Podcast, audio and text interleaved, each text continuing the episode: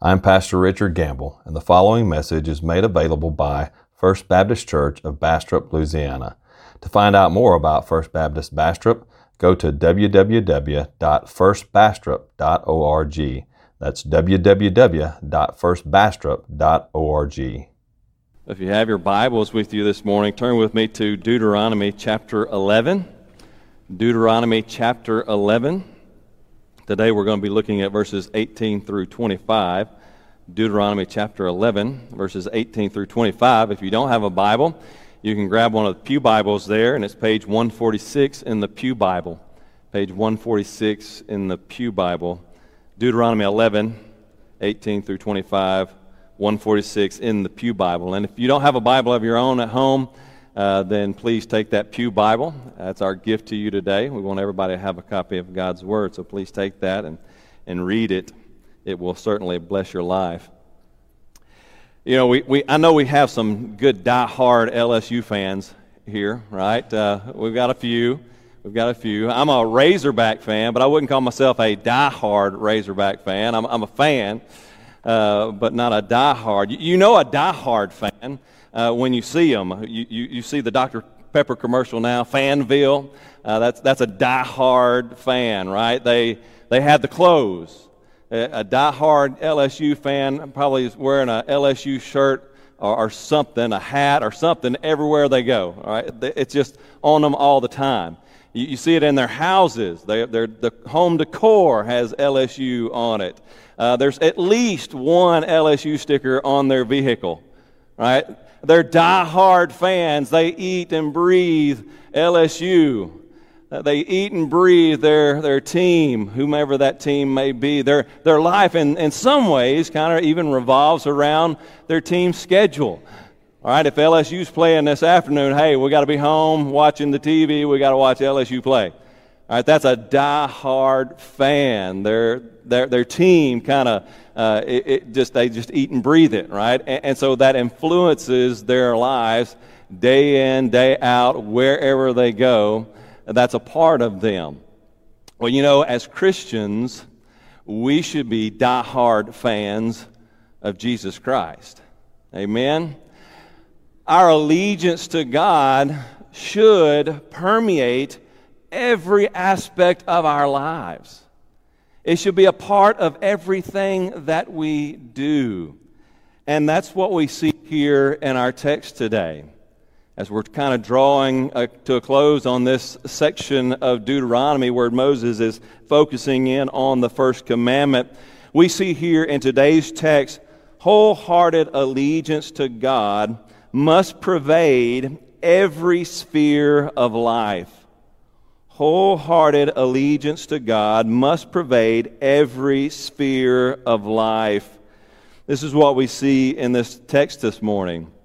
Now, to remind you, Moses here is preaching this sermon. This, and Deuteronomy, Deuteronomy is made up of, of a few different sermons, but this is the second sermon in Deuteronomy that Moses is preaching to the people of Israel. And in this sermon, he is expounding and applying God's law, the Ten Commandments. And you remember in, in, chapter 5, that's where he laid out the law. He gave the law, the Ten Commandments. Uh, but now he's going through and he's expounding on that and he's applying these laws to practical life. And so we, we're here in the midst of his exposition on the first law have no other gods before Yahweh. And he's been explaining this. This is the longest section, by the way. He, he, spends more time on this first commandment than any of the other commandments, and rightfully so, because it has to do with our wholehearted allegiance to God. And our wholehearted allegiance to God will affect how we respond and how we apply all the rest of God's law. And so he spends a lot of time on this. And so we see here today in this that he is still focusing on this wholehearted allegiance to God, to Yahweh. And we, we know that this is part of that section. We know that chapters 6 through 11 is one complete section because here Moses kind of bookends this whole section. as, as I read the text in a moment, you're going to recognize some of the phraseology here. You're going to recognize some of what he says. He, he says a very similar thing, almost exactly the same, just the word order is a little bit different, but he says the same thing in Deuteronomy chapter 6, verses 4 through 9. And now we come back to it again today in 11, 18 through 25. And so last time, last time when we had that message on Deuteronomy 6, 4 through 9, we kind of brushed over this topic, these, these things that we're going to talk about today, but today we're going to focus in on them and take a little more time and see how our allegiance to God should permeate every aspect of, of life. And so today I want to show you from our text three spheres of life, three spheres of life that your allegiance to God should pervade. So, three spheres of life that your allegiance to God should pervade, it should saturate Uh, these areas of your lives. And, and, and in fact, it, it's all areas, right? It's, it's every area of your life, as you'll see as we looked at these, these three spheres. It, it, it en- encompasses all of life. Well, if you found your place there, I'm going to ask you today to stand. It's a shorter little text. So we're going to stand and I'm going to read our text this morning before we get into it. Excuse me. Hear the word of the Lord. You shall therefore lay up these words of mine in your heart and in your soul, and you shall bind them as a sign on your hand, and they shall be as frontlets between your eyes.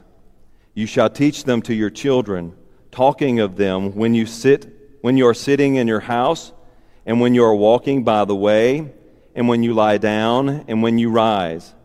You shall write them on the doorpost of your house and on your gates, that your days and the days of your children may be multiplied in the land that the Lord swore to your fathers to give them, as long as the heavens are above the earth. For if you will be careful to do all this commandment that I command you to, to do, loving the Lord your God, walking in all of his ways, and holding fast to him, then the Lord will drive out all these nations before you, and you will dispossess nations greater and mightier than you. Every place on which the sole of your foot treads shall be yours. Your territory shall be from the wilderness to the, uh, to the from the wilderness to the Lebanon, and from the river to the, uh, the river Euphrates to the western sea. No one shall be able to stand against you. The Lord your God will lay the fear of you and the dread of you on all the land that you shall tread, as he promised you. Let's go to the Lord in prayer. Heavenly Father, Lord, we thank you for your holy, inspired, and inerrant word. And Lord, we pray that you would re- write its eternal truth on all our hearts this morning. Oh, Lord, as we get into this text, as we break it down, Lord, let, uh, give us eyes to see, give us he- ears that hear. And Lord, give our hearts, uh, let our hearts be willing to obey and conform to your word. Oh, Lord, let our allegiance to you permeate every sphere of our lives, Lord. No matter what we do or where we go or who we interact with, Lord, let our allegiance to you be there and affect everything that we do. These things I pray in Christ's name. Amen. You may be seated. well, as we begin to, to look at this this morning, and do we have it up? No, it's not up there. It's back there, but it's not. No, it's not even back there. Uh, so, just to let you know, we're having problems with the PowerPoint. So, I'm going to try to repeat. I know some of you like to fill in the blanks. So, I will repeat the blanks so that you can fill them in, but they won't be up there today. So, sorry about that. It's just technical difficulties. You know how those things go. As we began to look at this today and we look at these spheres of life that should be permeated by our allegiance to God, the first sphere is this allegiance should pervade your personal life. Your allegiance to God should permeate your personal life. Uh, who are you when you are alone? when no one else is watching, what are you looking at? What are you watching? What are you thinking about? Because often who we are alone, that's really who we are. Right? We, we, can, we can put on our suit, right? We can play the hypocrite where we come out of our houses and we put on our face. And we have this outward appearance to the world of, of who we are, but who are you when you're all alone? When nobody's watching? Who are you in your personal life when no one else is around? Does your allegiance to God affect who you are when you're all alone? That's what Moses is getting at here in our text, in the first part of this text. You see, your allegiance to God should pervade, it should saturate your personal life, right on down to what you do, what you think, what you watch when you're all alone. Your allegiance to God should permeate your, your personal life. We see it here in our text. Notice what he says here. You shall therefore lay up these words of mine in your heart. In your heart. In other words, we need to in, internalize God's word.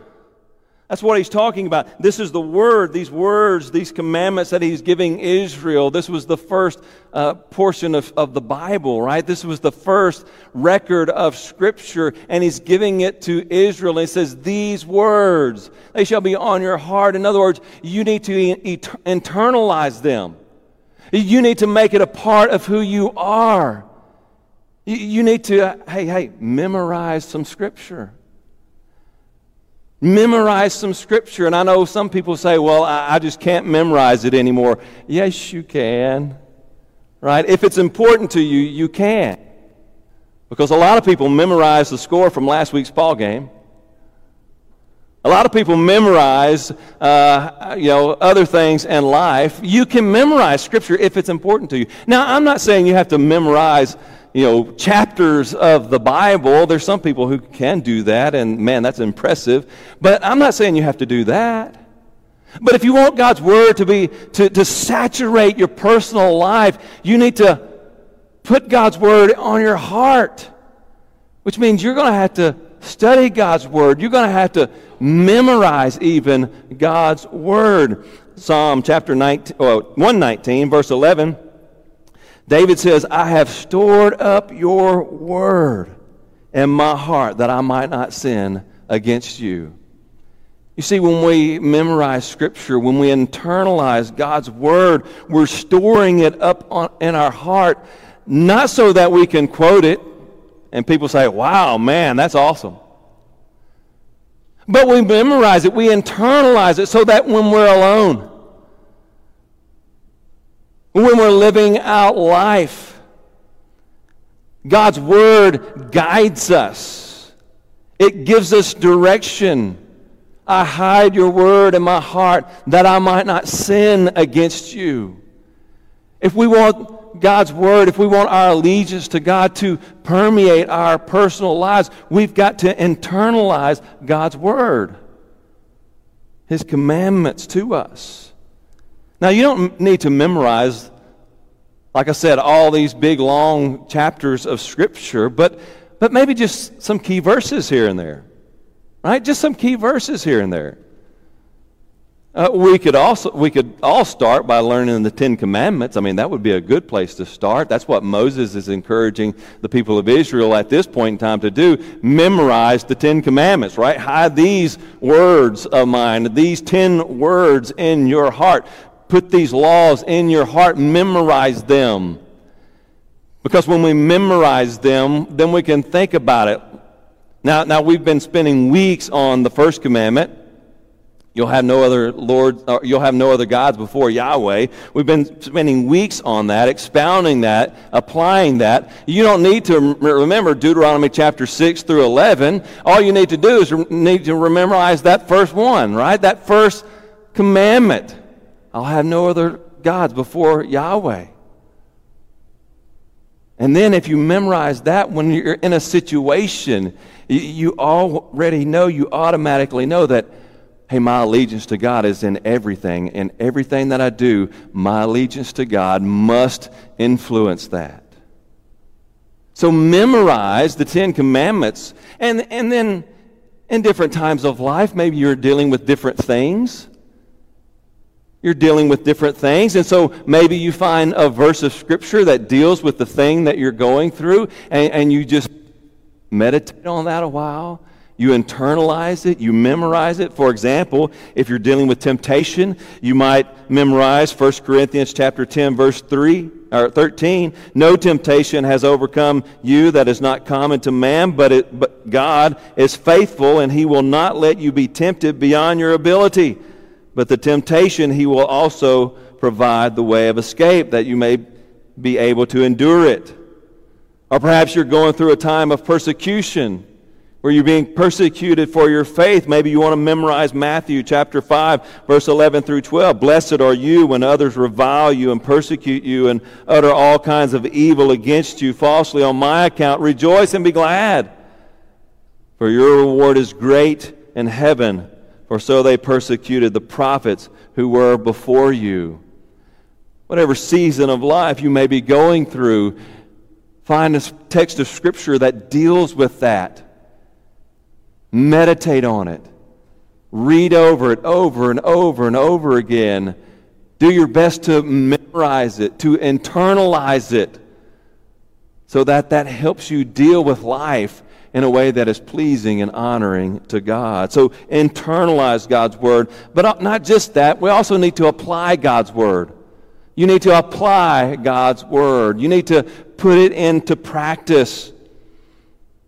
Larry talked about this in his prayer a while ago. I noticed that. James chapter 1, verses 22 through 25.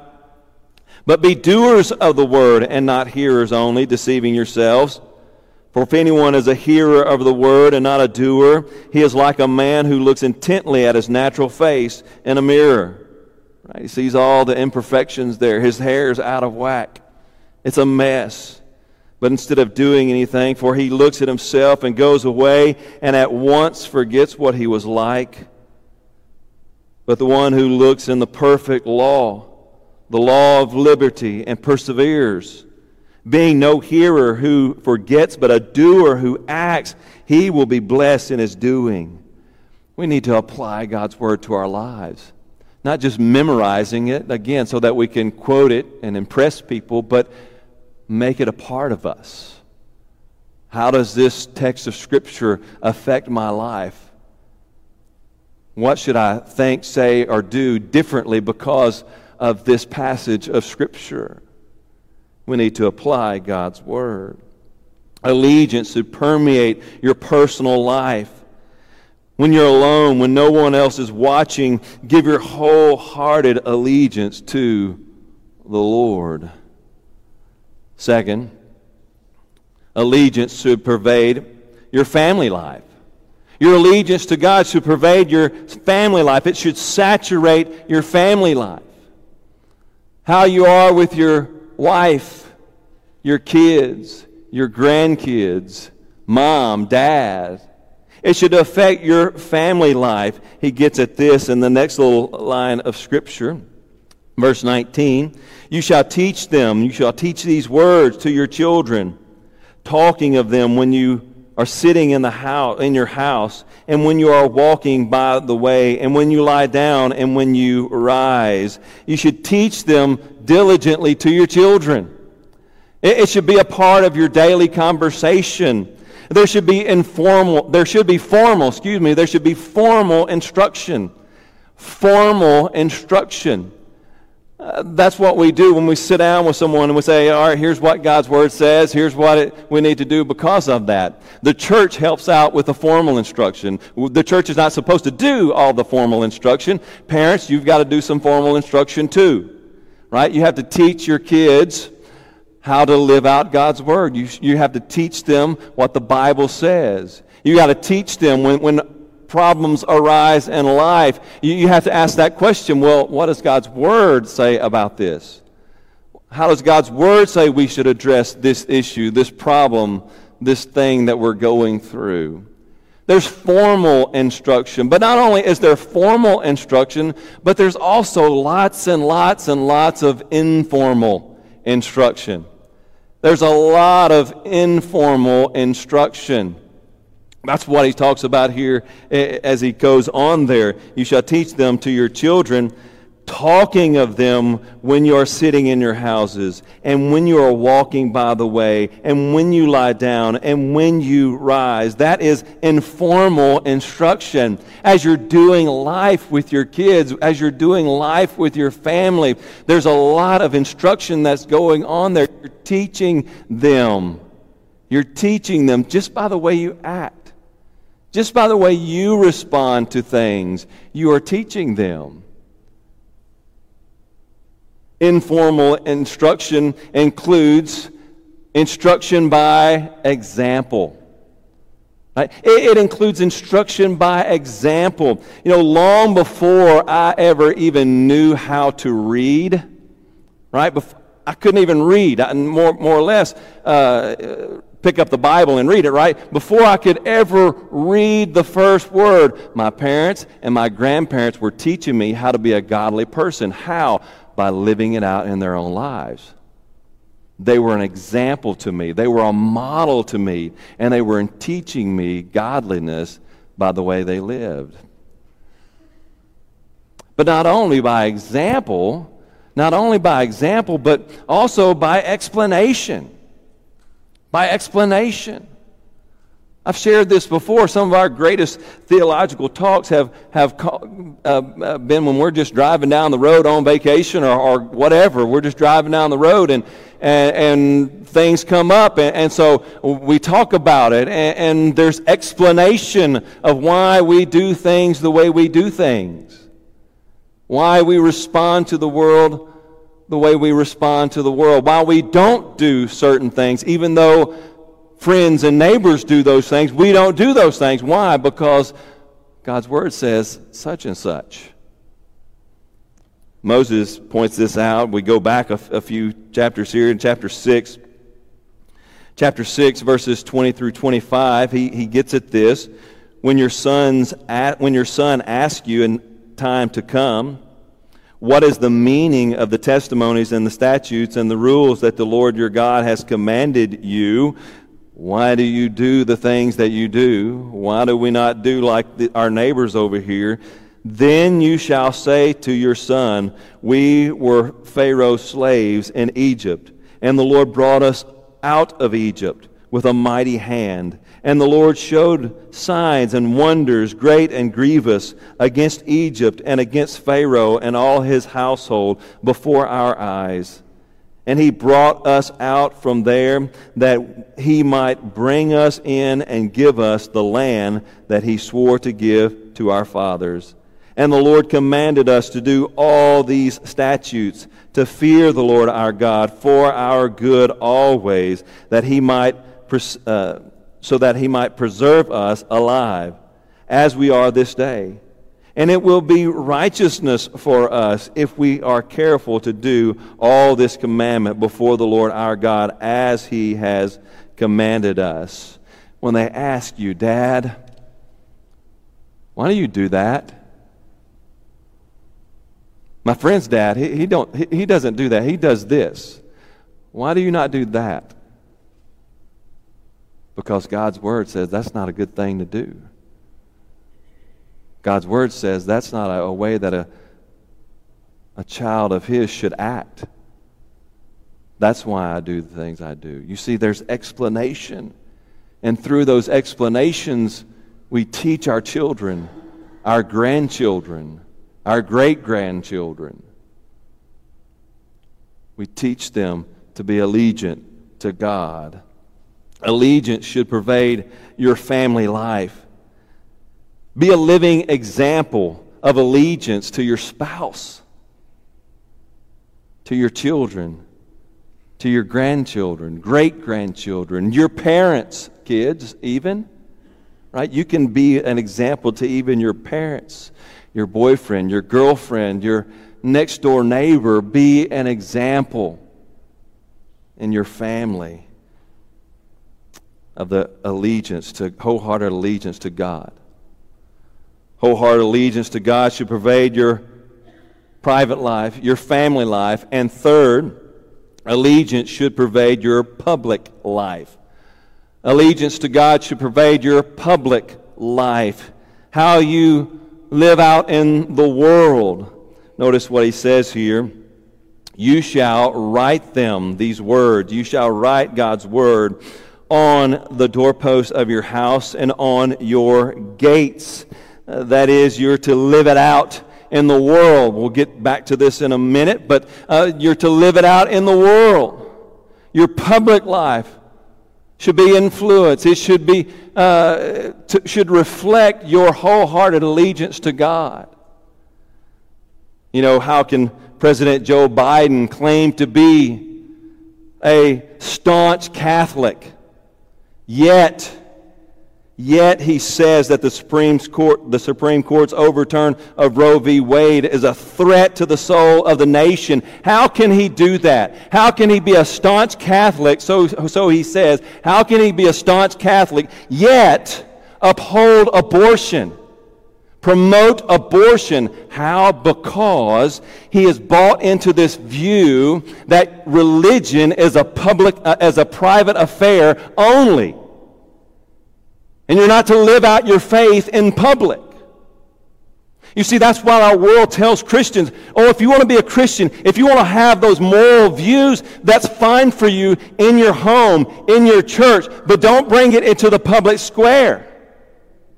If you're, if you're a Christian, you, you shouldn't be a politician. If you're a Christian, leave your Christianity at home. Don't bring it to the courthouse. Don't bring it to the White House. Don't bring it to the Capitol. We're to leave it at home. But God's Word says that our allegiance to God must be wholehearted allegiance. It affects every part of our life, even our public life. We can't say that we're a Christian. We can't say that we believe in the sovereignty of God. We can't believe we, we believe in the sacredness of human life and go out and support abortion, which kills babies. We can't do it. Anyone who turns off Christianity in public, they're not a Christian. Their allegiance isn't to God. Their allegiance is to something or someone else. Our allegiance to God must be wholehearted allegiance, and it must affect every part of our life. It must permeate every part of our life private life, home life, and public life. We don't turn it off just because the world doesn't like it. We cannot do that. Jesus calls his disciples he tells us, You are the light of the world. Not the light in the church house, not the light at home. Jesus says, You are the light of the world. A city set on a hill cannot be hidden, nor do people light a lamp and put it under a basket, but on a stand. And it gives light to all in the house. In the same way, in the same way, let your light shine before others so that they may see your good works and give glory to your Father who is in heaven. We're not to hide the light of Jesus in us. It's not for the house, it's not for the church, it's for the world.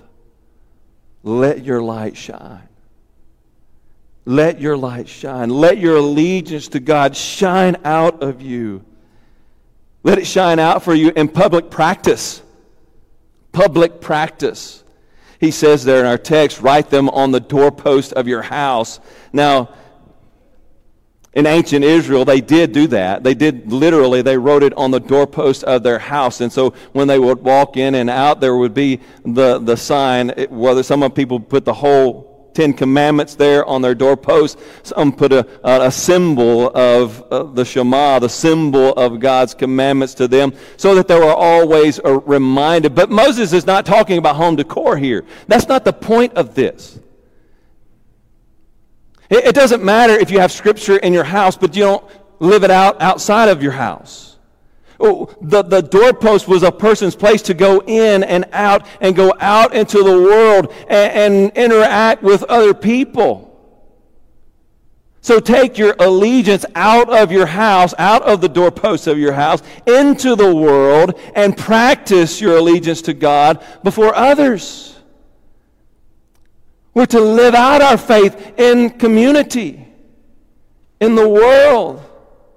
When we go to Walmart, when we go to a ball game, when we go fishing out on the lake, even when we go deer hunting and we're sitting there on a stand by ourselves, right? We're to live out our faith. We're to practice our faith in public.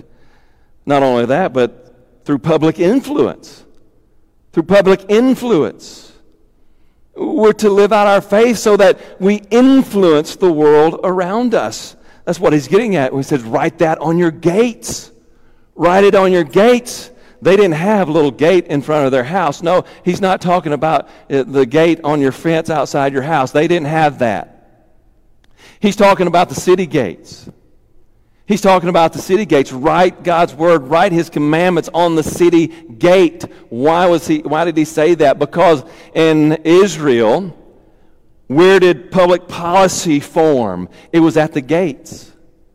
You see, the, the gate was the place of meeting. And the elders of the city, they would go to the gates and they would meet there. They would hold trials there, court trials. They would hold them at the gates. They would make public policy at the gates. And so he says, write them on your gates. Let your allegiance to God be an influence to how you make policies, how you deal with the community. We're to use our faith to influence the world.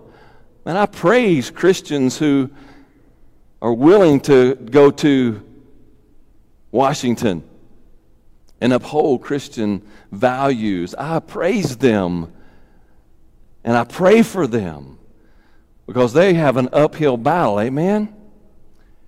And so we need to support those people, but not just them. Even us, when we're living out in our community, we're to build relationships so that we can influence the people around us, influence policies, influence the way our community operates, influence for the glory of God. We're to practice our allegiance to God, public practice through public influence. But here's one I'm going to add. It's not in our text, but we can add it through public proclamation. Public proclamation, because Jesus tells us to do that. Jesus commands the church, Matthew chapter 28, verses 19 through 20 Go therefore, make disciples of all nations, of all people groups baptizing them in the name of the Father and of the Son and of the Holy Spirit, and teaching them all that I have taught you. And behold, I am with you always, even to the ends of the earth. Jesus tells his church to practice public proclamation, to proclaim the glory of the gospel to the lost people around us. You know, that's the chief way that we see change in our community. It's not through public policies. Right? We can make some changes there, and praise God, we can do that. But the, the most important way and the most significant way that the church influences the public around us, the culture around us, is through the gospel of Jesus Christ. By proclaiming the gospel and seeing lost souls turn to Jesus Christ. To seeing those who were caught in, in death come to life to see the old pass away and the new come. That's the way. That's the way we influence the world around us by sharing the gospel and seeing people come to faith in Jesus.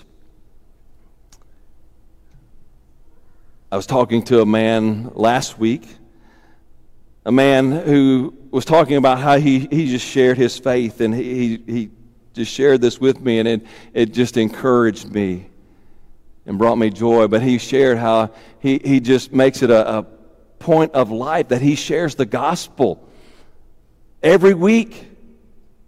Every week, he, he tries to share the gospel with one person, at least one person, every week. And he said, even at work, even at work, like everybody there knows that he's going to share the gospel with somebody. And, and, so if a new person comes on staff at the place that he works, uh, they're like, oh, when are you going to ask them?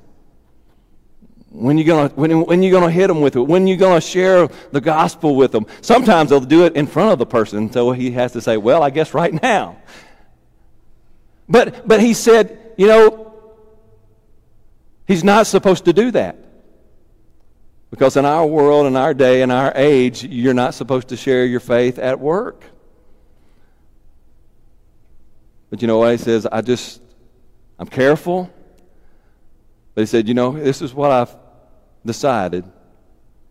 He said, if I get fired for sharing the good news of Jesus Christ with a lost soul, if I get fired for being obedient to Jesus, what better reason to get fired?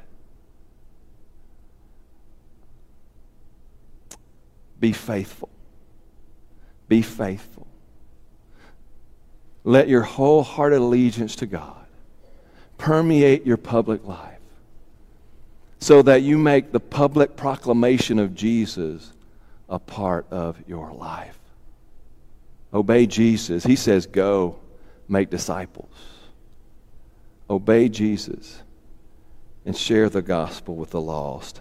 Wholehearted allegiance to God must pervade every sphere of life. And look what can happen Look what can happen if we allow wholehearted allegiance to God permeate our lives. Look what Moses says, tells the people of Israel that your days and the days of your children may be multiplied in the land that the Lord swore to your fathers to give them, as long as the heavens are above the earth.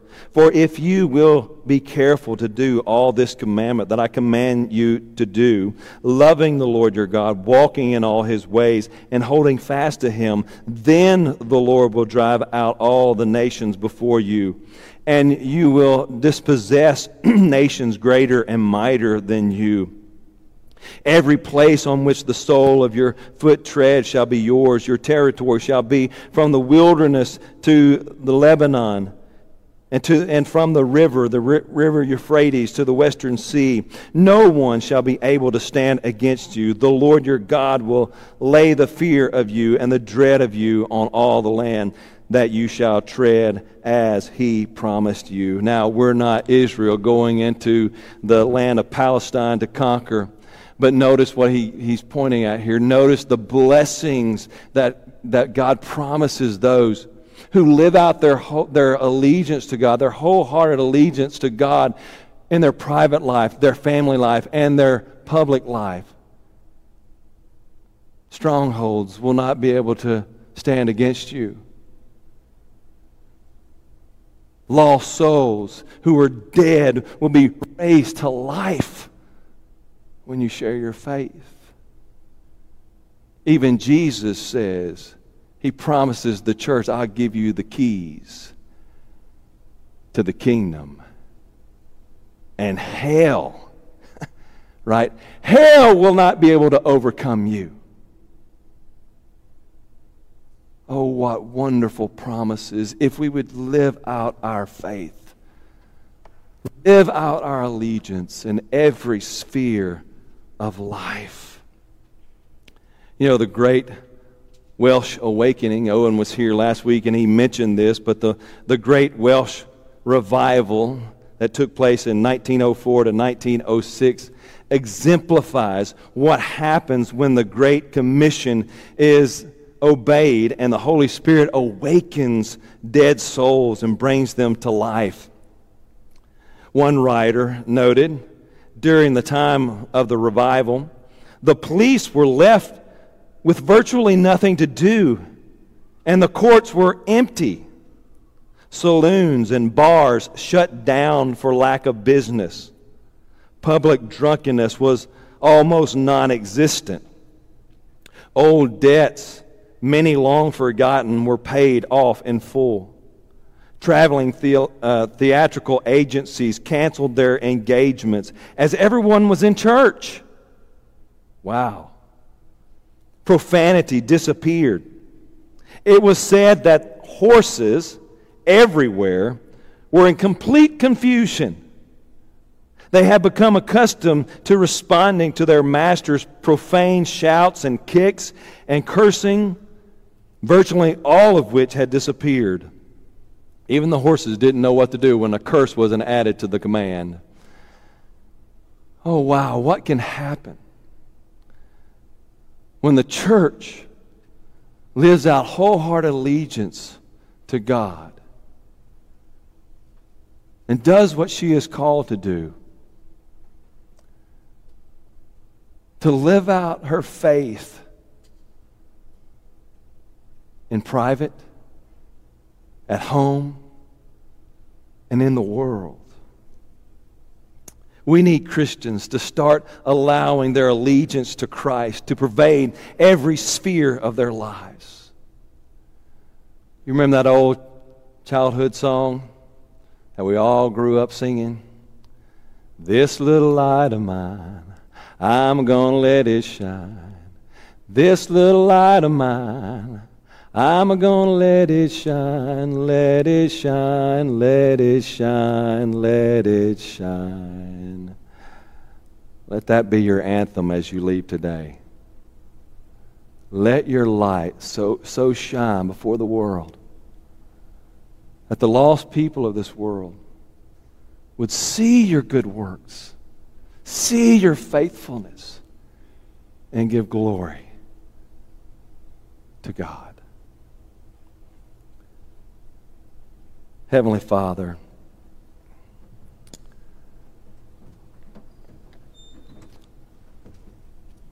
Lord, we pray today. So often, all of us would most likely have to confess that all, so often we allow the things of this world to cl- crowd our lives, Lord, to get in the way and, and even blur our allegiance to you. Lord, forgive us. Forgive us for hiding our light. Lord, give us the power.